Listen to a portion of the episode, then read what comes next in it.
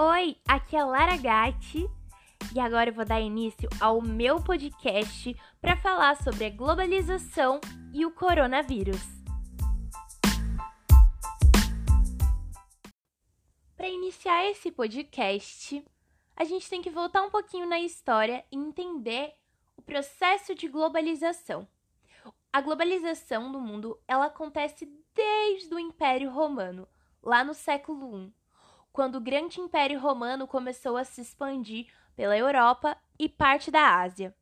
Pode-se perceber que o mundo iniciou seu processo de globalização há muito tempo, mas só foi se intensificar na Idade Moderna com as novas rotas comerciais da Europa, na Ásia e nas Américas.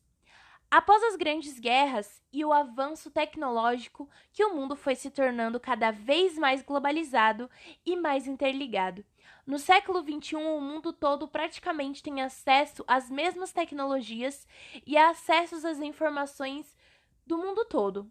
A cultura do mundo se torna cada vez mais plural, com, mais, com acesso ilimitado a redes sociais e cada vez mais inovações. O mundo aprende sobre as diferentes culturas e, e se conscientiza das diversas diferenças sociais e problemas estruturais em que o mundo passa. Entendermos melhor sobre o tema, precisamos conhecer a origem do coronavírus. O vírus surgiu em dezembro de 2019 na cidade chinesa de Wuhan. Logo nos primeiros dias, a doença infectou 400 pessoas, causando a morte de 17 delas. Com o fácil acesso das pessoas à cidade chinesa, o vírus rapidamente se proliferou pela Ásia. O mundo globalizado como é e a continuação do homem de ir e vir, o Covid-19 foi se espalhando pela Europa, causando caos em todo o mundo. A doença no Brasil chegou apenas no final de fevereiro e hoje tem um dos maiores números de casos no mundo. A sociologia, neste caso, pode ser usada para fazer uma análise de como o vírus se comportou em determinadas classes sociais no Brasil. A primeira classe que foi atingida pelo vírus no Brasil foi a burguesia, que tinha condição de fazer viagens internacionais, tanto na Europa quanto na Ásia, e se contaminando, dessa forma espalhando o vírus por todo o Brasil. Após a doença ter sido espalhada pelo Brasil todo, Atualmente, a classe mais atingida pelo vírus e, consequentemente, que tem o maior número de mortos são os pobres. As pessoas de classe alta e classe média alta têm as devidas condições de pagar hospitais particulares, ser atendido pelos melhores médicos, as melhores equipes de profissionais da saúde e ainda têm o privilégio de conseguir ficar em casa de quarentena.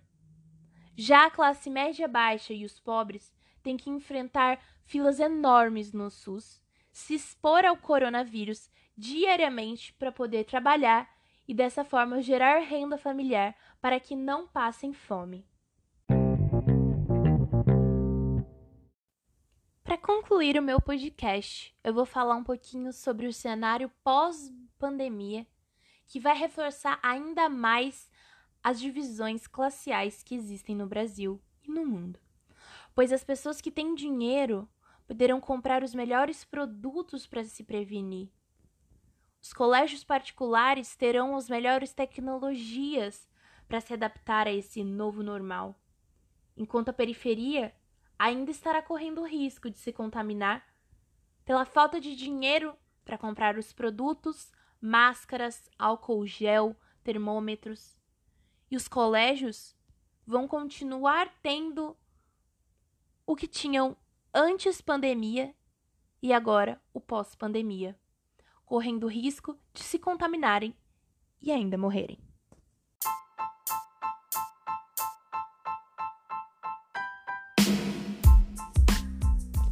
Meu nome é Lara Gatti de História e esse foi o meu podcast sobre a globalização do mundo e o coronavírus. Obrigada!